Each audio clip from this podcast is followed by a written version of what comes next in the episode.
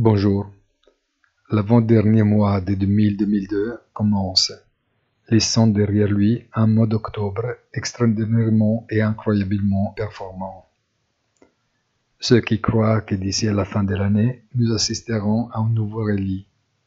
D'autres, au contraire, que ce qui s'est passé est une réplique de ce que nous avons vu pendant l'été. Dans une situation aussi confuse, il est difficile de maintenir une position ou de prendre parti contre elle.